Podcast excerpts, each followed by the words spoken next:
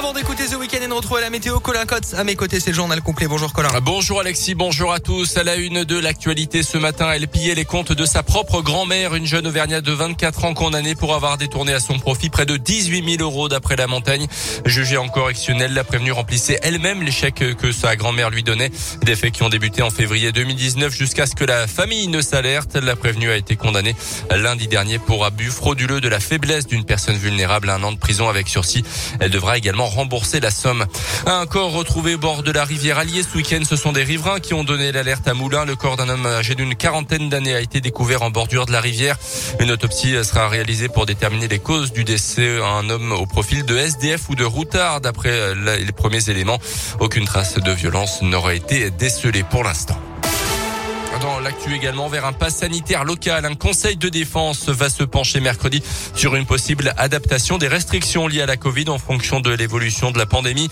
Annoncé hier Gabriel Attal, le porte-parole du gouvernement, le gouvernement justement qui prévoit donc des allègements dans les régions les moins touchées par la pandémie.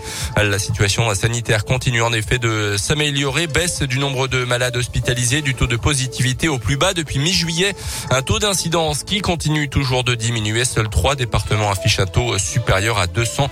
La Guyane, les Bouches-du-Rhône et la Martinique.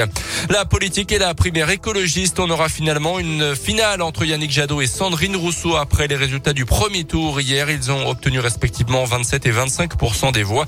Ils s'affronteront lors du second tour entre le 25 et le 28 septembre. En cyclisme, pas de top 10 pour Rémi Cavagna au mondiaux de contre-la-montre en Belgique. Le Clermontois a pris la 14e place. C'est l'Italien Filippo Ganna euh, qui s'impose et qui garde son titre de champion du monde. En rugby, la SM lance enfin sa saison. Battue lors des deux premières journées de championnat, nos Auvergnats ont ouvert leur compteur ce week-end en battant La Rochelle 23-22. Alors tout n'a pas été euh, parfait la pluie battante n'a rien arrangé, mais l'essentiel est là. Les joueurs de John Gibbs sont encore en rodage, mais ils ont gagné d'abord grâce à leur engagement, Tiffen Coulon. Oui, les joueurs ont montré beaucoup d'envie samedi avec un gros travail défensif. Le retour de joueurs comme Lee ou Yato a fait beaucoup de bien et la conquête retrouve des couleurs. Le tableau aurait même été beaucoup plus réussi sans cette dernière action ou en voulant aller chercher un hypothétique bonus offensif. Les Auvergnats ont surtout offert le bonus défensif à La Rochelle. Mais pour l'entraîneur de la défense, Benson Stanley, cette victoire fait beaucoup de bien. Pour les joueurs, ça peut donner un peu de confiance pour eux aussi le fait qu'ils ont euh, resté assez lucides, bien sûr, ça, ça fait mal le fait qu'on a, les a donné un point à la fin, mais euh, je pense que les joueurs peuvent être fiers et soulagés, bien sûr. Du mieux donc, mais les prochaines semaines seront encore plus compliquées. Il va donc falloir continuer à travailler. La semaine prochaine, les Auvergnats se déplaceront à Toulouse, puis recevront le Racing une semaine plus tard.